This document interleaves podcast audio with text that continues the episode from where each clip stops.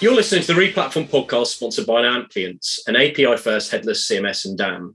Replatform was partnered with Amplience in 2022 to bring their wealth of industry knowledge and experience to our audience, gives us a fresh perspective on e commerce technology and customer experience from a strong voice in the headless commerce community. Today, you have the unbridled joy, even, of listening to me, James Gurd, and my co host, Paul Rogers. How are you, mate? Yeah, good. I think this is the first one we've recorded this year, right? Yes, because the first release of 2022 we recorded in December um, yeah. to get ahead of ourselves. It is. It's a new bright year. How has how has the year started for you and Vervaunt? Mental. Um, yeah, same as last year then. Yeah, I was expecting to have like a really nice, like easy start to the year, and everything's just gone crazy. And I feel like yeah, I'm being chased left, right, and centre, and yeah, just loads of things going on. But uh, I think on some level, it's a good thing. Um, what about you? Yeah, well, uh, this week was a week of planning and not earning, ready for next week's uh, chaos to start. So let battle commence. Um, and it's a, it's a new calendar for us for for uh, content for replatform. And happy New Year to our regular listeners. Thanks for tuning back in, and a warm welcome if you're joining us for the first time. We hope we don't put you off. Uh, a world of econ wonder awaits. Do subscribe to get episode alerts, and we'd love you to like us on YouTube, Spotify, or Apple to satisfy our fragile egos. So let's do a TLDR of what we'll cover today. So the topic is when do you need to replatform and what justifies the investment and effort? The key things we're going to cover is valid reasons to replatform, building the business case for investment, and scenarios when a company has to pivot and throw away an existing migration to something else. So that's quite an interesting one. Um, does that set it up uh, well enough, do you reckon, Paul?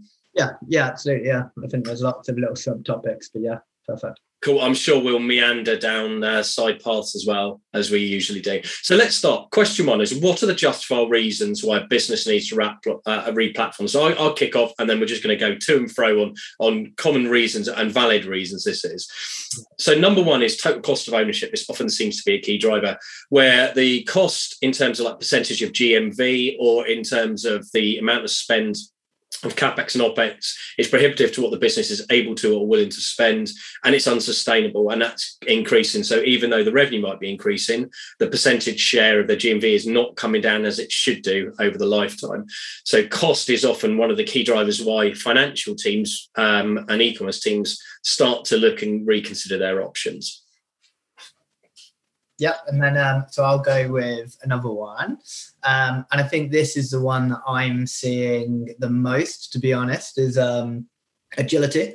Um, and I feel like everyone, a lot of brands that kind of maybe aren't on these SaaS platforms in particular, um, are just frustrated where like other brands or their competitors are kind of moving faster or introducing new features via kind of third parties that don't exist in their ecosystem. And I think um, your point on cost as well, same principle. Like I had a call yesterday with someone that is spending a lot of money on their online store, um, but actually they don't care about the expense. It's more what they're spending that money on. And like it's entirely focused on upgrades, maintenance, you know, like discussions around integrations that probably don't need that level of discussion. And like, yeah, it's just very little uh, a very small proportion of their budget is going into new features and optimization and improvements, that kind of stuff.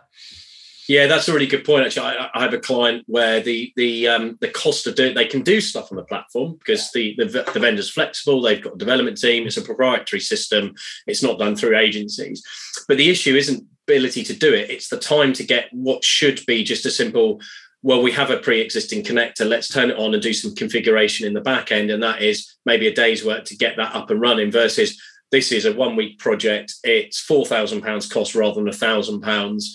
And then when you amplify that across all of the elements in a roadmap that a, client wants to push through, suddenly what should be Q1 um, takes you into Q2 and Q3. So yeah, exactly. Agility is a really good point, and the cost associated with that, and often the other cost with that in a platform is if you have a platform where it's not so simple to just turn things on because they're pre-built and pre-proven. So you take like apps within BigCommerce shopify uh, even in Shopware's ecosystem, where actually the, the pre-development and QA work's being done at the code level. So when you turn it on, you're not having to do extensive QA of it because it's a proven um, uh, additional feature. Having to do all of the QA, you pay more to the development unit testing, you pay more on your own UAT, and actually that slows you down in terms of where you're focusing your time and effort.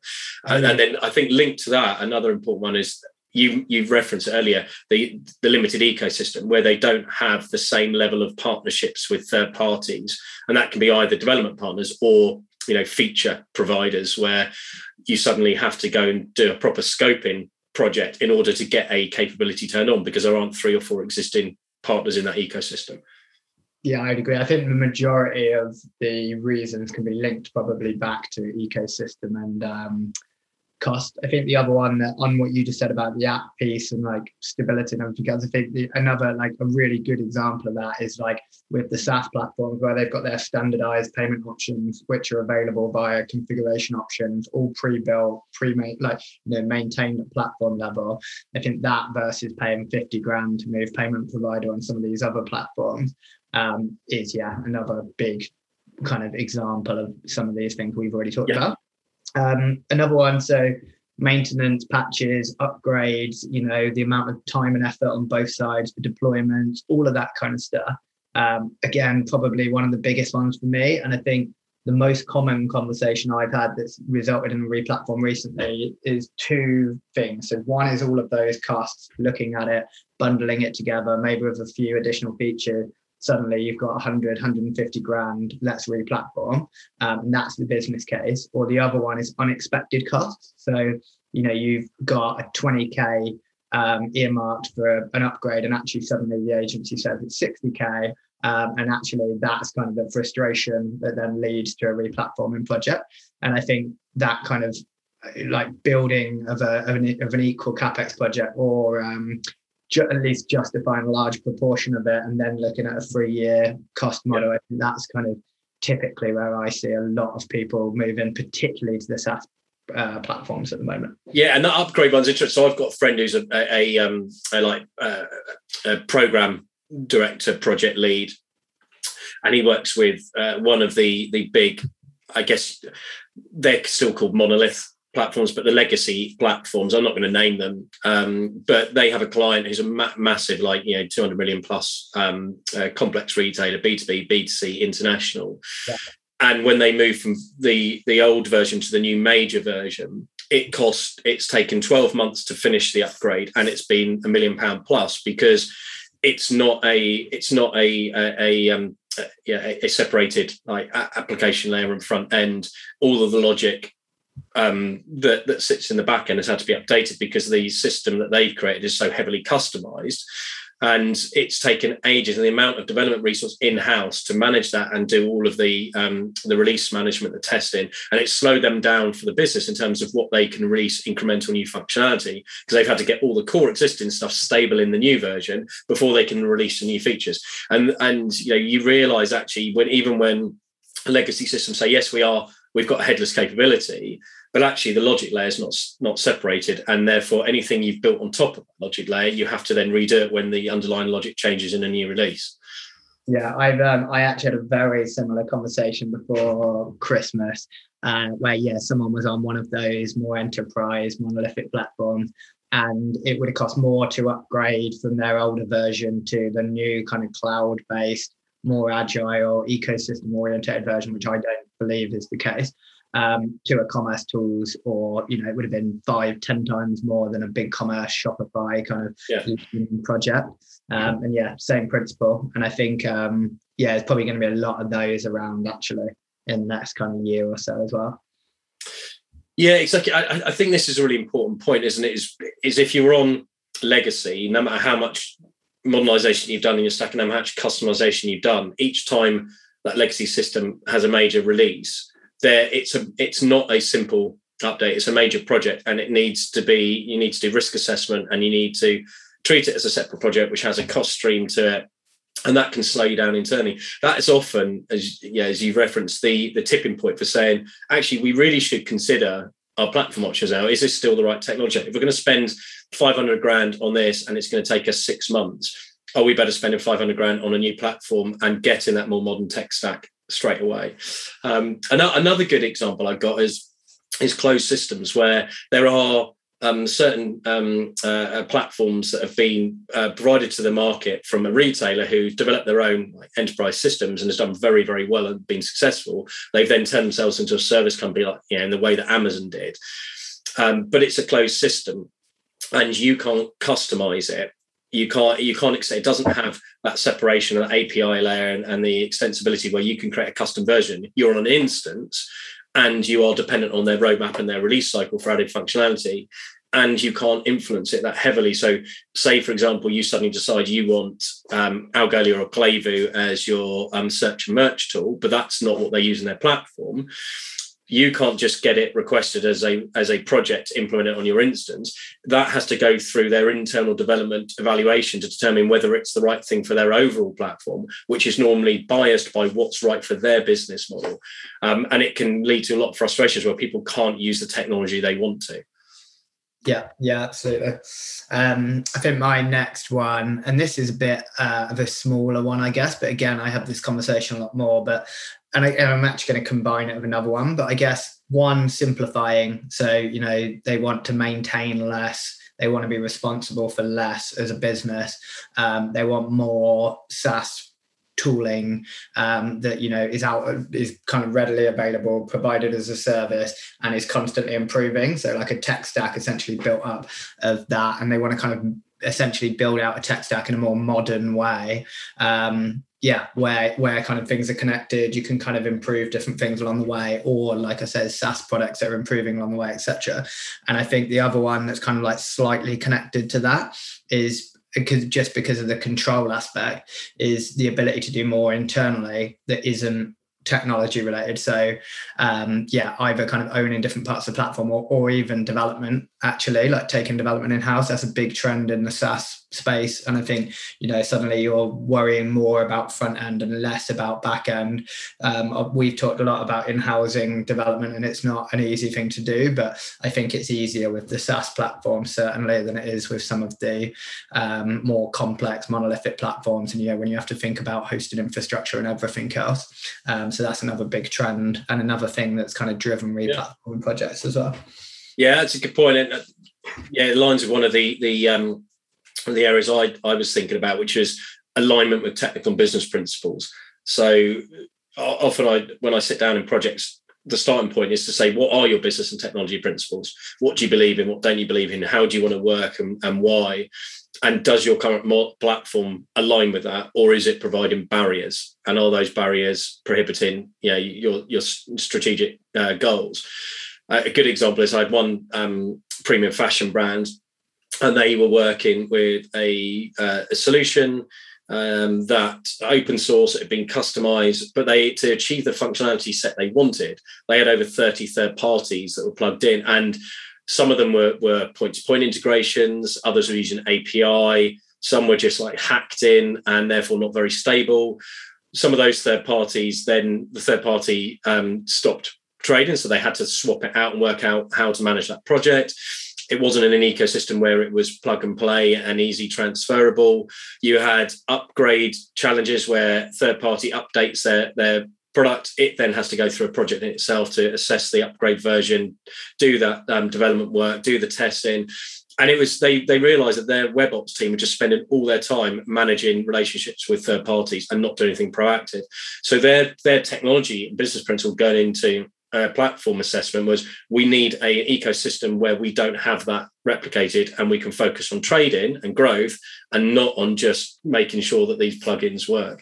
So sometimes that that whole kind of operational piece of how do we want to work can make a current platform that you've got not fit for purpose or it might be that the platform's fine but the way the solution's been designed is not right and you need to change that and that might mean shifting partners. Yeah and i think alongside that uh, I've had two conversations recently where like an internal team's become a big part of that, where like this kind of complicated, like systems kind of architecture approach, like the way that everything works is kind of intertwined between agencies, third party products, and the internal team. And and there's a project that uh, I'm kind of loosely working on, which is um, essentially taking a very complex big bespoke implementation with a particularly complex ERP integration. It's not this whole thing that just can't move and putting in, you know, like a Celigo or equivalent a Shopify or a BigCommerce, like just simplifying the whole piece and and the whole process is geared around everything needs to have standardized, well documented documented APIs. Like yeah, just simplify the whole thing. It's that same point I said before, but I think from a technical perspective, your point is yeah definitely really relevant. Yeah, and it is. It's interesting actually. In one of the clients I worked with a few years back, the the trigger for evaluating e-commerce platform wasn't e- an e-commerce trigger; it was a back office trigger. So the business was changing ERP and introducing middleware. So yeah, similar to Celigo and iPaaS layer, and the current platform they had didn't have any um, existing uh, projects where that integration had been done. There were no clients using either point to point or through middleware that ERP, and that was perceived as a big risk because of the nature of ERP integrations. I mean, they are massive projects. Uh, in their own right and and often cause lots of unforeseen headaches. So that then triggered a reevaluation of well actually is the issue the e-commerce platform? We've got to move to this erp it's a, it's a, a global solution we're putting in. That's the the most important system for the business because of, of all of its touch points. And that then led them to relook at the market and go and find where there was um, people with experience of integrating platforms and which platforms had the best proven deep connections into that that um, ERP. I think uh, that actually is relevant to a point we haven't discussed, which I think we probably we'd both see a lot of as well, which is um, is big business change, investing loads of money in something. Let's review other parts of the business at the same time. It's a bit of a like transformation project or you know we're investing all this money over here. Actually the ecom platform is really important. Let's look at that as well. Um, i think that's another quite often another reason why people look at replatforming or it's more like investing in the ecom platform or channel i guess. Yeah and and one more that that i guess it's um it's less critical than some of the ones we talked about especially less critical things like cost of ownership and overall solution design. But the admin tooling that the business teams have access to in order to do day-to-day management of the website you know, catalog management updates removals trading merchandising you name it. Um, I, have worked with a few clients where they were on a an old um, vendor not not one of the market leaders that you'd seen like the gartner quadrants and forrester waves. Uh, yeah really nice uh, platform, lots of features, but the admin tooling was so convoluted to do anything. So setting up a new promotion, that wasn't like a half hour job like you'll see in some, you know, if you go into back end of a, a Shopware, a Shopify, a BigCommerce, etc. It was taking them up to half a day to set up a simple promotion because they had to go through one part of the system to create a new promotion. Then they had to go through another part of the admin to set up the promotion code to attach to it. Then they had to go to the developer, developers to actually enable that so that it was live and functioning. Uh, and by by the end of that, you've lost half a day setting up a basic promotion code. And if you're trying to do it every time, you know, if you're if you are a discount driven retailer, which a lot of high street is, oh my god you've just lost a shed load of working time doing basic things that should take a matter of minutes to do. Uh, and that was one of the drivers. It's all well actually the opportunity cost for us of staying on this system is x thousand pounds which is in the tens of thousands pounds per year in lost lost time and effort. Yeah. anything else we missed? Any other key reasons when on projects you've worked on and clients you've worked with of why they start to look at a replatform and a justifiable reason to do so?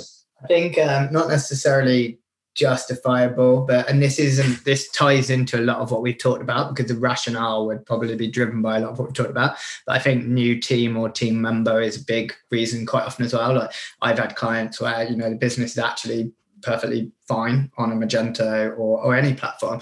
But actually, the person's come in and said, you know, last brand I worked at grew from one to 50 million in a year on Shopify. Therefore, you know, we need to go and move to Shopify. Or, you know, like it, all of this stuff's going to be much easier in BigCommerce or whatever else. I think um, that's another reason, not necessarily always the right reason. Uh, that's my question. Is it is it, okay, yeah. let's pick this apart because sometimes it is justified. Others, what would make that a justifiable reason? What evidence is required? All, all the stuff that we talked about, really. Um, I think you know they need to show a cost benefit or a functional benefit or yeah exactly efficiency benefits. And I think before this, we talked about a potential episode in the future, which was I said there was an example of someone I spoke to that was on Shopify, got sold the dream, like perfectly happy, growing, doing really well as a business, good like brand experience, etc. Got sold the dream of Magento by another agency because they mentioned the word internationalization. Um, spent all this money moving to Magento, tiny team, wasn't really the right fit and then now they're probably going to have to write it off and um, yeah. and go back to Shopify or like that's on the table. Um, and you know that was an example of someone going to the CEO and selling the dream, and I think that also happens quite a lot as well.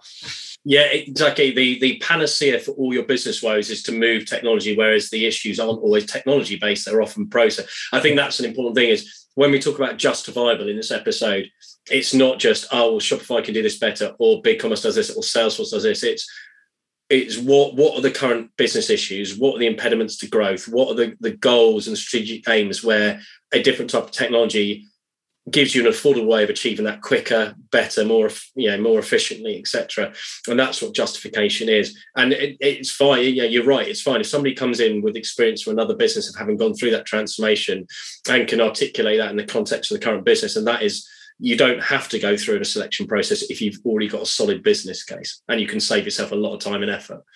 Yeah, absolutely. And I think um, so on to your next point, which is kind of very relevant to this. Um, I think it's uh, the other vari- there's a few variables, and I think as long as it's you know there's a justifiable argument, timing I think is really important as well. Is it a good time for a business to make a big change, etc. Um, I think that is really important. Um, your next point, which I touched on, was I've kind of interrupted you and just gone um, AWOL here a little bit.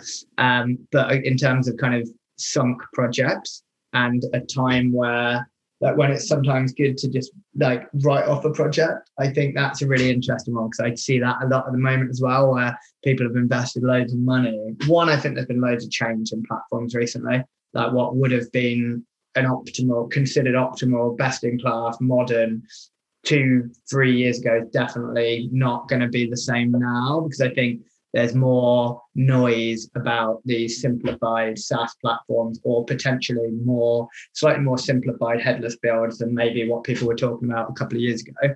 Um, but I've definitely seen examples of where people have gone into this kind of enterprise stack.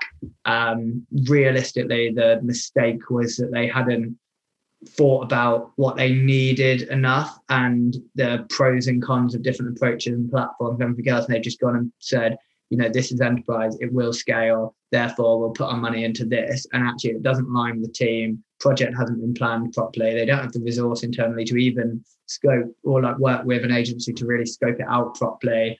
Um, and like there's one example I have in my head where they decided to go with this um, you know API first uh, platform and then build out this really complicated technology stack. And then well into the hundreds of thousands they wrote it off and now they're moving to a SaaS platform.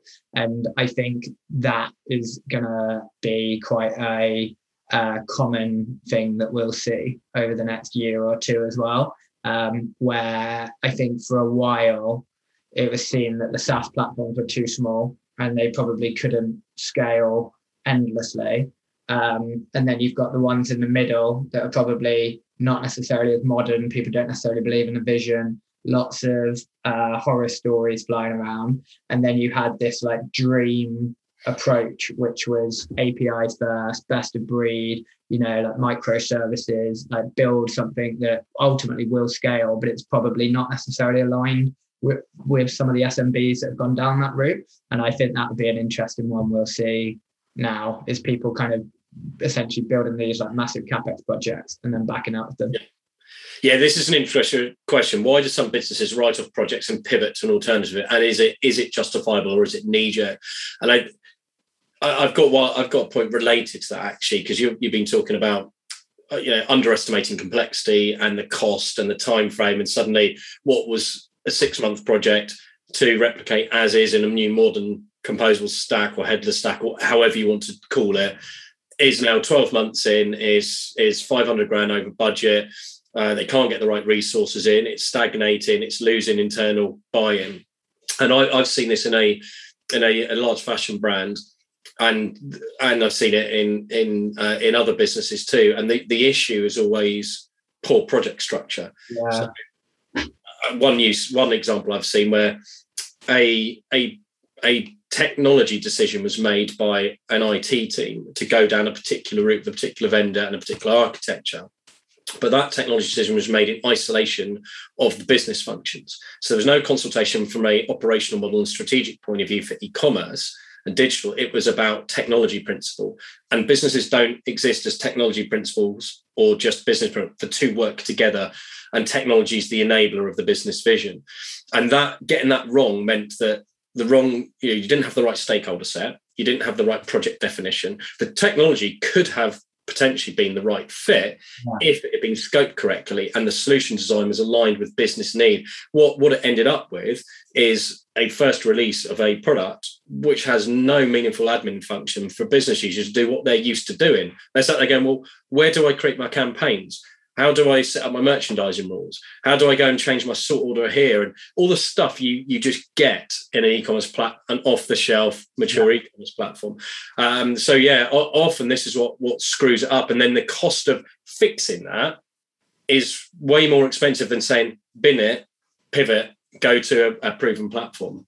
Yeah, I think nine times out of 10, this stuff will come down to, yeah, the client making a poorly informed decision or not being diligent enough. Or, and the thing is, I guess the client will always argue they, they shouldn't need to do that if they work with the right setup in terms of providers. But I think this is where, and this is probably all of our episodes, or at least half, come down to this, which is if you're going into a replatforming uh, project as a as a business, you need to be super diligent. And you need to do your kind of research. You know, make sure that you know you're bringing in the right people to tell you how much planning needs to be done because yeah i mean we had another client who are pretty big they've got a really small ecom team very non-technical for some reason they made this decision independently to move all of their european sites to what is a very new bleeding edge platform um, from a bespoke platform, went live 12, 14 months later, should have been a three month project. You know, a month later, they had to roll back just because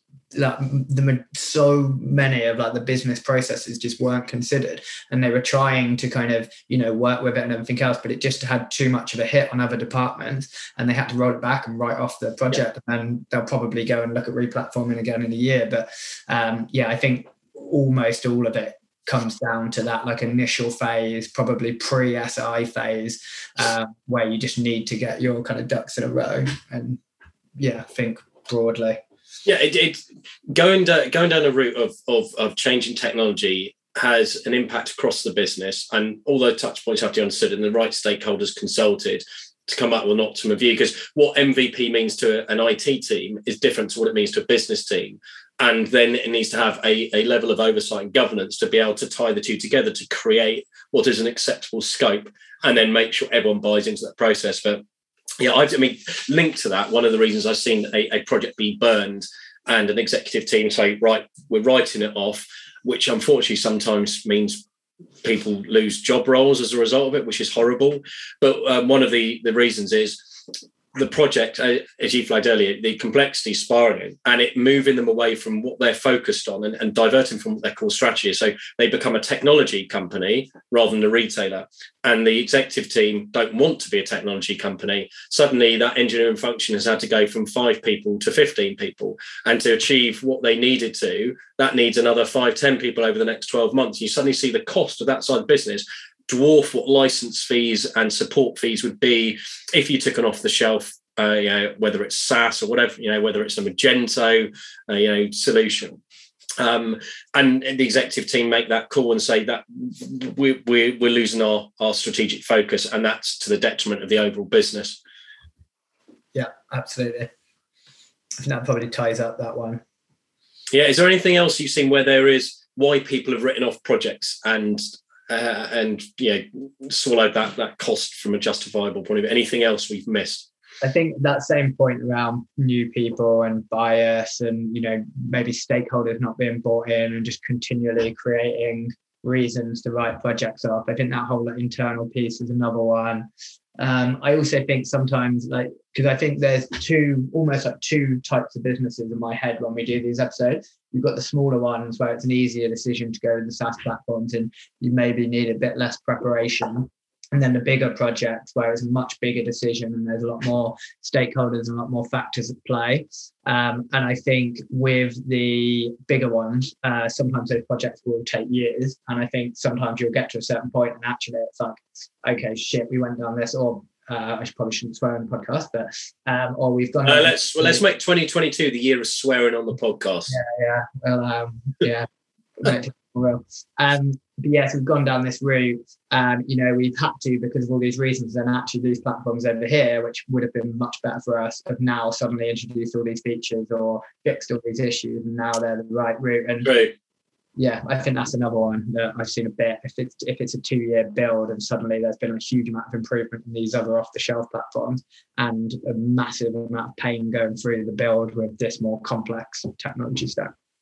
Yeah, and one other last one for me actually and I've seen it on a, with, with, one of the clients I work with was a, a change in in um, either ownership or so it could be a change in financial ownership, like VCs coming in with a different strategic vision, or it could be a shift at board level in terms of strategic focus for the business. So the business is uh, at an e-commerce level has decided to move, uh, and I had one who uh, were moving um, from an old platform to one of the the more modern SaaS platforms but then the business strategy shifted to be more trade focused B2B and less on the retail.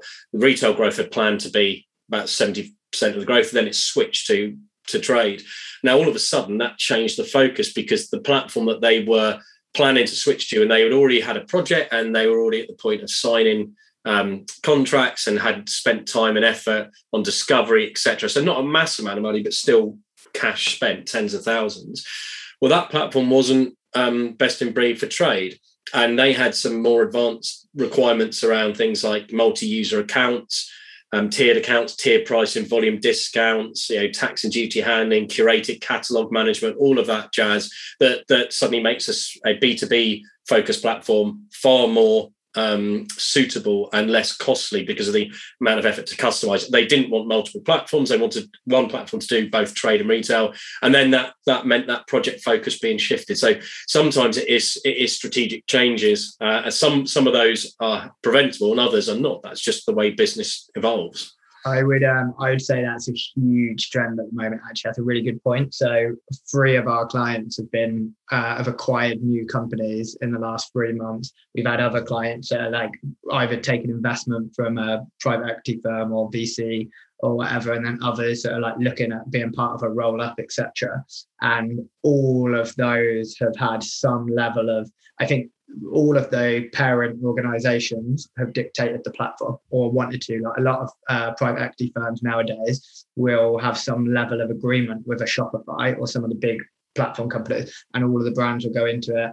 A lot of um, organizations will have a multi brand Magento implementation and they'll just pull people in, use the kind of theme uh, structure, use the whole kind of back end setup, and then just like um, essentially uh, style it in line with brand, etc. Like there's I think there's and same with Salesforce. Salesforce have a lot of like group um, groups under their um, under them. Um, yeah, and I think that's actually massive.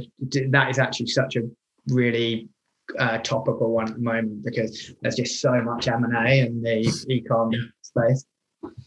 Yeah, good point. Uh, let's move on to our third and final question. How do you build a business case for change? So, regardless of what's driving the change, how do you build a business case for investment and and validate that that there's a reason for doing this so i think we probably already answered this in a way from my perspective i think usually people will quite often people will try and demonstrate a saving over a period of time by migrating and then also showing additional benefit uh, sometimes it would be if someone's got specific goals in terms of features functionality you know, growing D2C, etc., trying to demonstrate how things would be delivered faster on another platform. Um, other times it might be like specific business goals like internationalization or whatever else, and kind of justifying it via that. Um, yeah, they're probably my biggest ones, with cost being the most common.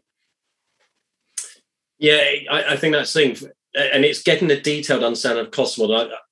Often people don't think enough about the cost model as it is and the cost models as it will be, and comparing where they might have new costs to think about and where they might be able to um, avoid costs in the future. So a few examples of that is you've got license fees.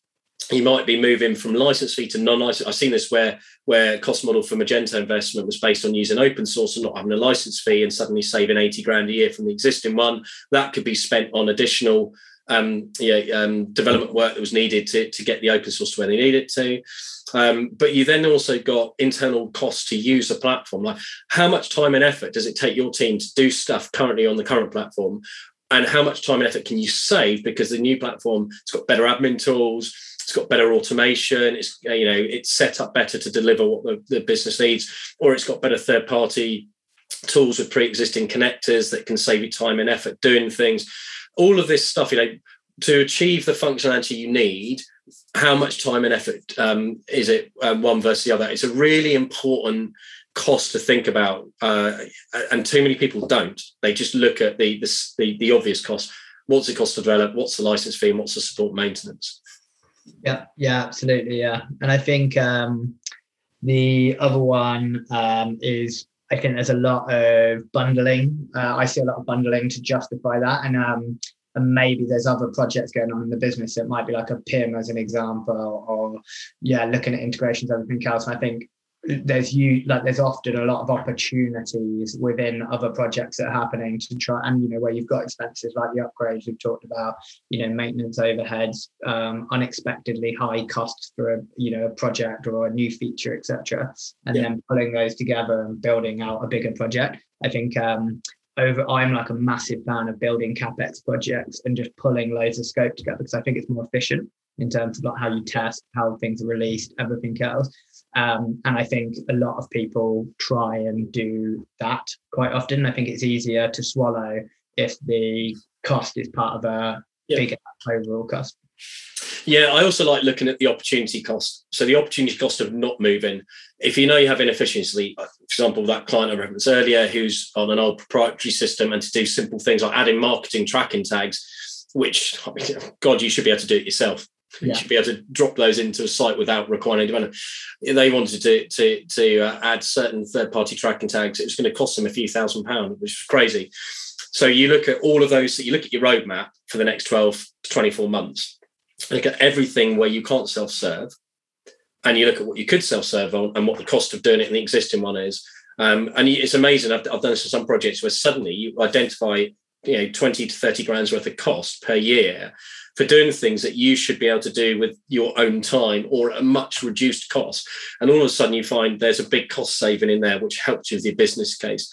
And also, there, there is an emotional business case. There's the financial one that needs needs validators that get signed off by you know, the executive team and the you know, financial director.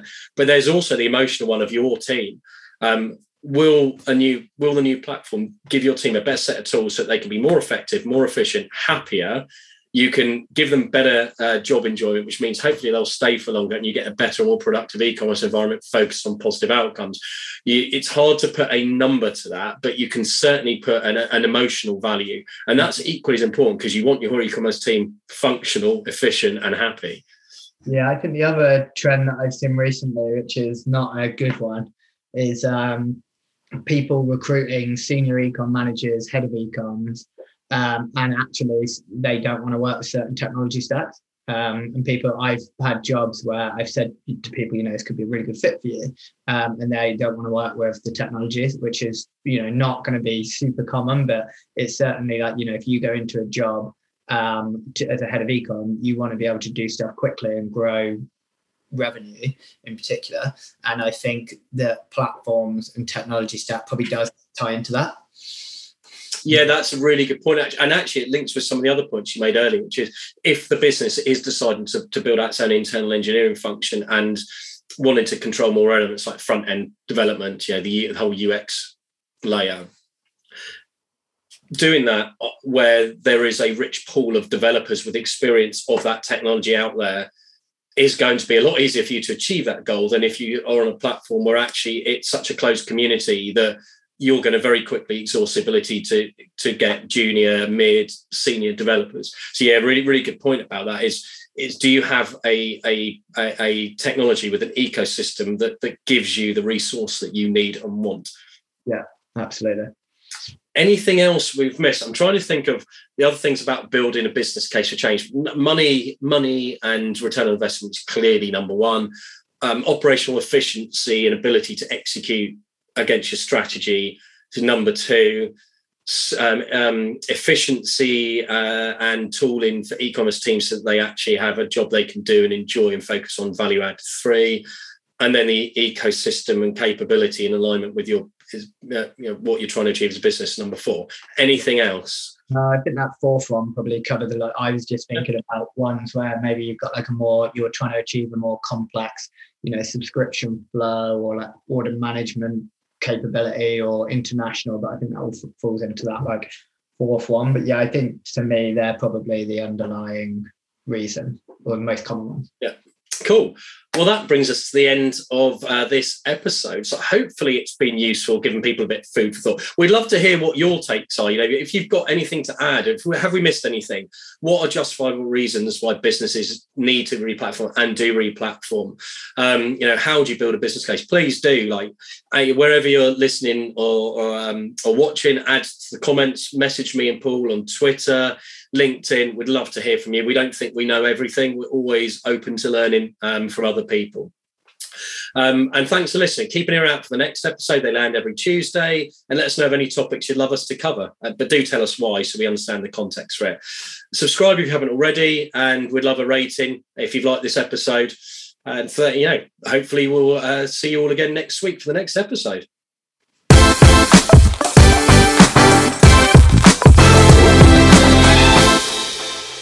For more information on this topic, head over to replatform.fm for our audio podcasts. To discuss a project, or if you'd like to chat about any of the topics covered in this episode in more detail, please reach out to myself, James Gurd, or my co host, Paul Rogers, via LinkedIn and Twitter. Thanks again for listening, and keep your ears peeled for the next episode.